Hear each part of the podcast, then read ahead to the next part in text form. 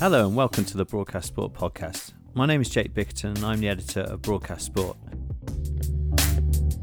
Well, we're here today with Gemma Knight, who's a sports director at BT Sport and works on the Champions League uh, output at BT Sport. So, a great role there. And um, Bethan Evans, as well, who's head of broadcast operations at Whisper and uh, rejoined the company quite recently after previously being there for four years. So, we can talk to um, both Gemma and Bethan about. Uh, yeah, their experiences uh, in the industry. And first of all, I think we should find out a little bit about them. Um, maybe Gemma, you could start. Uh, yeah, tell us a bit about your your sort of career today and how you got into this industry in the first place. I started at Sky Sports, so um, I took a, an entry level job there as a runner. Um, it was really, really, really difficult to get and eventually I did. I actually I was really fortunate because my uncle is a greyhound trainer, bit of a niche sport there, um, and he one day bumped into someone at Sky and said, "Can you please give me an email address?" And I emailed some people, and yeah, managed to get a runner's position. Um, on one shift, and it must have gone okay because they kept me on. Um, and I was doing uh, running for Sky at the weekends and a full time job, which I probably shouldn't have been doing um, Monday to Friday, uh, and then just took the plunge and I quit my job, which was in uh, advertising, and and ran at Sky for uh, a few months, and then I was really really fortunate. Um, I I sort of did a good job on something that I had to do for the.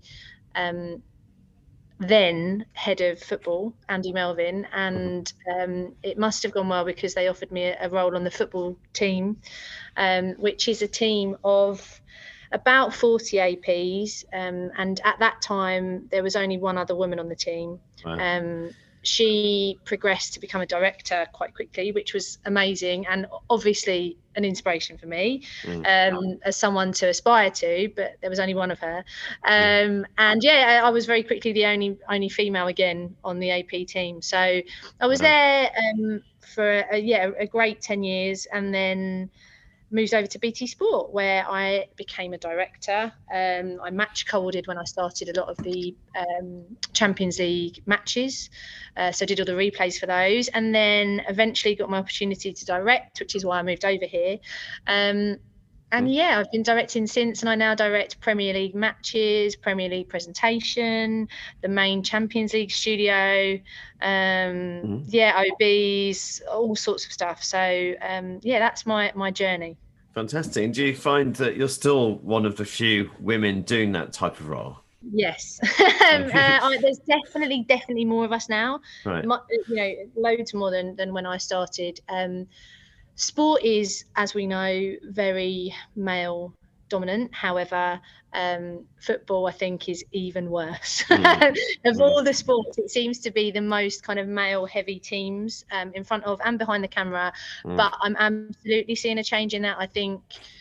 Lot, all the broadcasters and especially BT, we're really conscious of, of kind of have a, having balanced views, having a balanced team, mm. um, because that brings such a, an added element of you know you know excellence it makes your broadcast better if, if you've got an mm. eclectic group of people mm. um so we always strive to improve it but yes i do often feel like there is still not enough women who do the job i do or are progressing into the industry we're in mm. we can talk a little bit more about uh, how we can change that uh, shortly but first of all Bethan, uh, same question to you. Yeah, could you tell us a bit about your background and how you got to where you are now? Yeah, of course. So I came through actually the production management route, which interestingly has much better female representation. Mm. So probably a slightly different journey to Gemma. So it's quite interesting to hear the differences. But I um I did my degree in psychology and I weighed up whether I wanted to be a psychologist or go into sports TV. How I'm, not sure,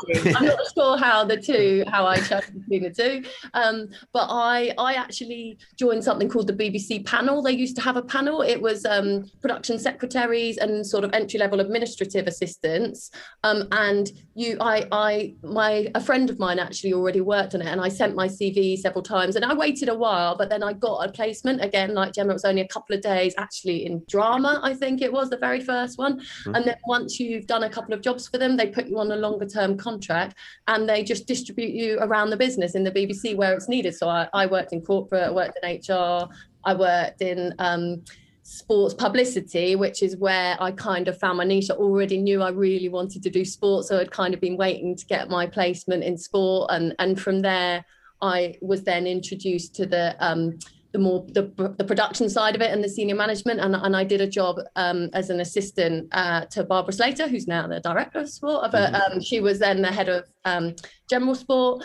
And I became her and Carl Hicks who, who was a senior editor their, their team assistant. And from there I started working on Saturday and Sunday grandstand as a team assistant.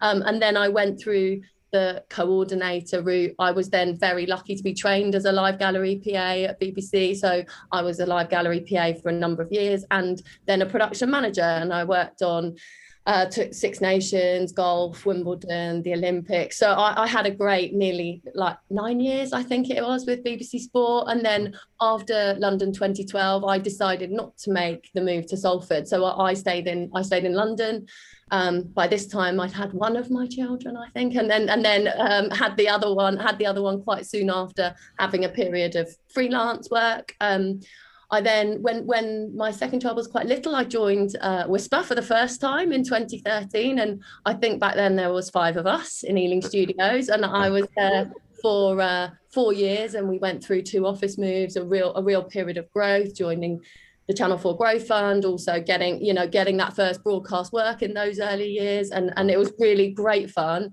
um, but you know very very demanding with two young kids as well and it was it was a full-on time so I, I can definitely uh, feel that that kind of sympathy and then uh, and then I went actually to the All England Lawn Tennis Club to go to the other side to help mm. them bring their production in-house mm. they you know that had been with BBC as the host broadcaster for a long time but they wanted to take control of that themselves um, and have a little more control over their output so I went there um, mm for about four years. And now last year, I recently rejoined Whisper as head of broadcast operations. So that's my summary. wow, wow, that's quite There's a lot in there. Yeah, it's a lot in there. It's quite quite an experience, isn't it? Yeah. And as the head of broadcast operations, what what kind of things do you do now at Whisper? I think well, it's it's been very fluid. Um, I think um, when I came back over, it was. Um, predominantly we were in the uh, process of delivering a new UEFA contract. We were setting up a whole new floor to our offices with seven new edit suites, uh, sound suites, many more in-house things to make us sort of end to end. So I had a lot of involvement in that and getting that going. Um, we've got, you know, offices in uh, Cardiff, Whisper Cymru, and now in the north as well. So I'm starting to look at how we all work together, and also, you know, probably like Gemma knows, just about being making sure we have the right resources in the right places. How we're are we efficient on the road? Are we looking at our sustainability? Are we doing everything we can to just be a really sort of, you know, uh, operate in the best way we can, really diversity has always been quite a big thing at Whisper, and it's been something that to encourage, you know, gender diversity and you know ethnicity. Is it noticeable at Whisper? Do you think?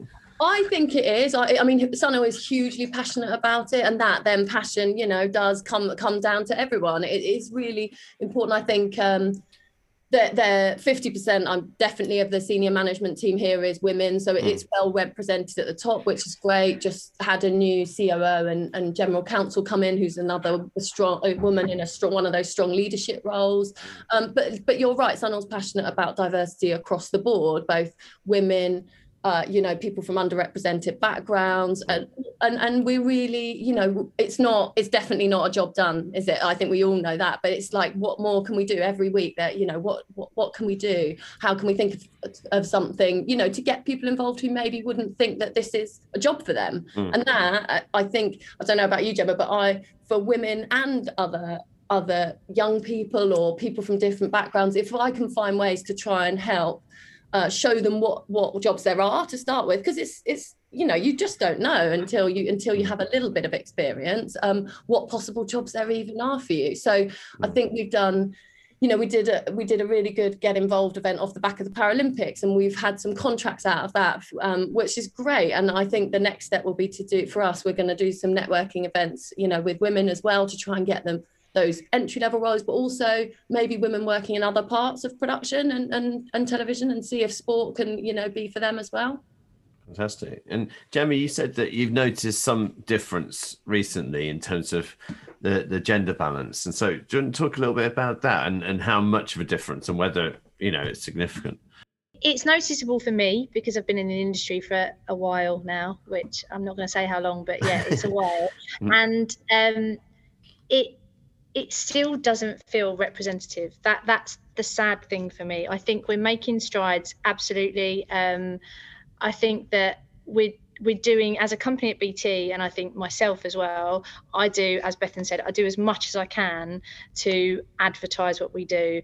I hate being on camera. I hate people listening to what I'm saying, but I'll do things like this podcast, and I'll do things internally just to show that a woman has got to a position in this mm. company mm. and and it is you know you can only be it if you see it that kind of thing um so we we have something at BT which is BT Sport United which is I think hugely successful it's constantly ongoing throughout the year it's got sort of three different areas but one of the, the one of them is is diversity and inclusion um, and we just do different things to encourage not only women but people from different backgrounds people from the local community um, around here in, in Stratford and, and Newham to, to just come in. We have training days, we do things with the colleges where we get them in to see the jobs. We have a, a lot of the the young guys and girls from those colleges end up getting runner roles here and kind of getting really um, involved in everything we do, mm. which is fantastic. And you know, I think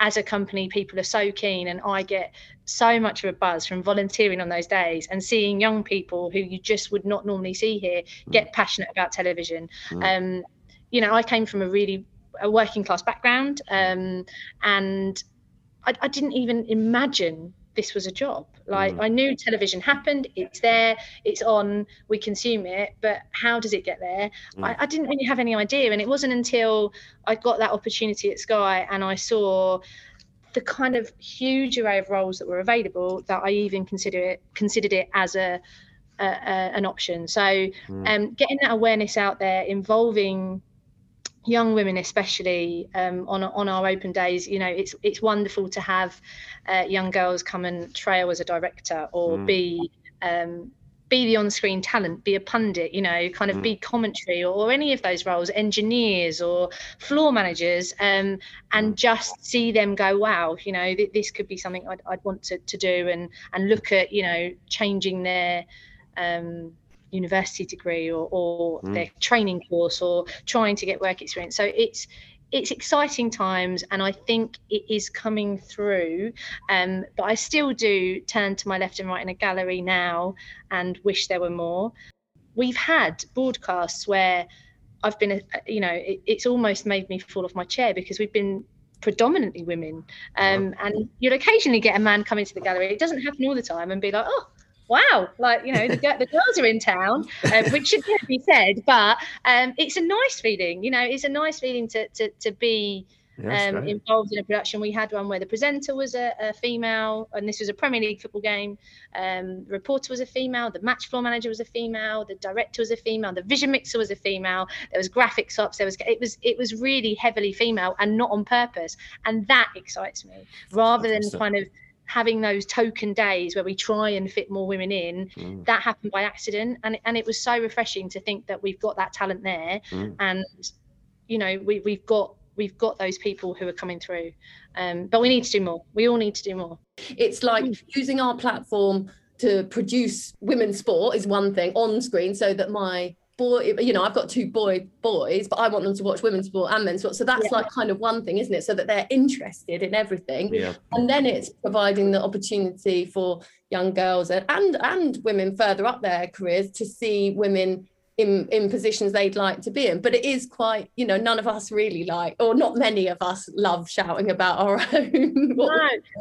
and and it's kind Absolutely of putting yourself outside that comfort zone. Because i think production management's got you know well represented in women but there are roles that we you know you might put an advert out or or definitely in the technical side of things as well where they are we are they are definitely still underrepresented and it's trying to understand as well why like what more can we do to encourage people to even apply for the jobs? Because if they don't apply you're you're like oh where, where are these people? And it's so maybe you know we work with inclusive employers as well about the language you use all those kind of things about challenging ourselves. I, I was going to say actually one of the big changes during the pandemic has obviously been the, the mass move to remote production. And presumably you know from the type of role that you're dealing with gemma and all the people around you you used to have to go to a lot more you know outside broadcast compared to yeah. now. Does that help with gender balance do you think? of course it does. And i think you know i'm, I'm a mum and children take up a lot of your time. Um, they're wonderful. They are absolutely wonderful. But it is you know it's it's a huge change um, and a shift having a child. And um, having the flexibility of remote and not having to travel to Manchester to Liverpool weekly. And you know, it, it was it was a, you know every weekend you'd be on the road. Um, it, it gives you that flexibility of, of, of knowing that you can still do the job you do, but your office is in a set place or that remote center is in a set place, and you can allow for that set time. Um, to be able to allow you to do the role rather than kind of having this oh well i might be in liverpool or i might have to travel abroad. Um so so it does it de- it definitely helps. Um and I, I, think you know that's not only for women that's for women and men who to just have a more of a work-life balance. It, it, it is a step forward.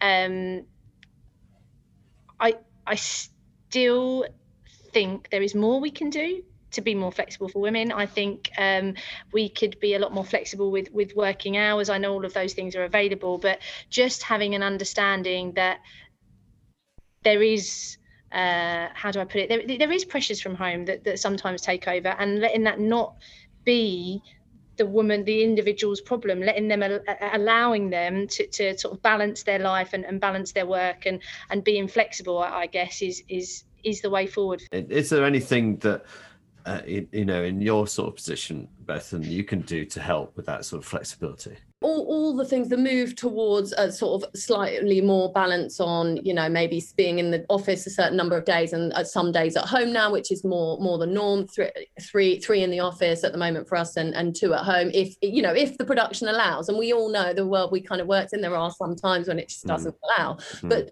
trying to think about that, and also just regardless of children or whatever it is just knowing every individual is different and like so yeah. thinking about like gemma said thinking about those flexible working and for whatever reason it is but just understanding why the person's asking does it fit in with the role and, and taking every every request at its value and, and really and really considering it and thinking about it and trying to match that you know that balance of good mental health and and a good work life balance with with obviously what is a really pressured environment we all know it's very busy in sport production it's very full on so it's mm. just trying to find that balance and I, mm. I do also wonder I do often spend a bit sad I suppose we spend time starting thinking about like the roles like camera operators and sound sound operators who are on the road what do we do? How can we how can we address that? You know because we're not going to change those being on the road pro- unless we get really advanced with ai and you know you, you sort of get rid of the mm. people altogether. Mm. you know they are on the road so it's it's still finding ways to make them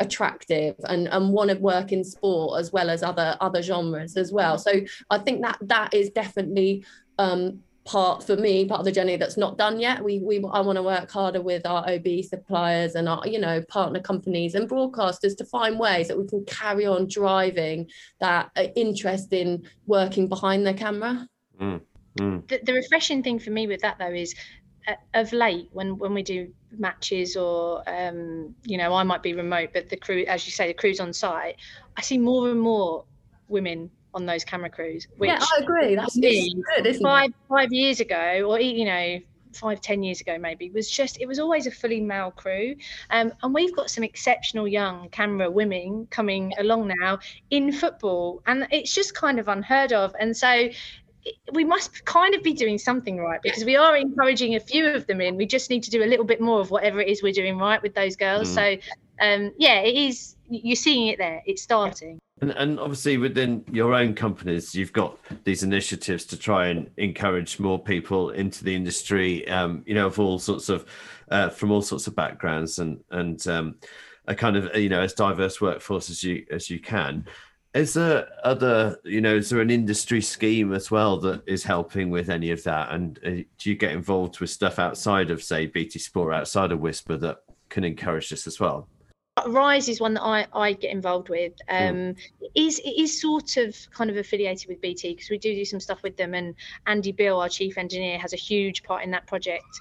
Um, but that is an exceptional scheme that is is more aimed at um, kind of broadcast engineering roles um, technical roles. They they go into schools and they and they sit with with girls and boys in schools and set up kind of like they, they make them build their own little ob gallery or you know whatever it is. So um, that is brilliant. They also do mentoring schemes um, and it, the, the, mentoring schemes are based around women. So i've mentored um, an exceptional young girl who I'm now seeing, and this is refreshing, um, given opportunities to at like her, in her mid 20s direct for the BBC. Um, she's match colding for the BBC, but I think they call it sweeping. They've got a different name for it. Um, so, so she's she's come off the back of that and has got the confidence to go and apply for roles that in my 20s I would not even dream of asking to do, yeah. um, which is great. Um, and that they do that with different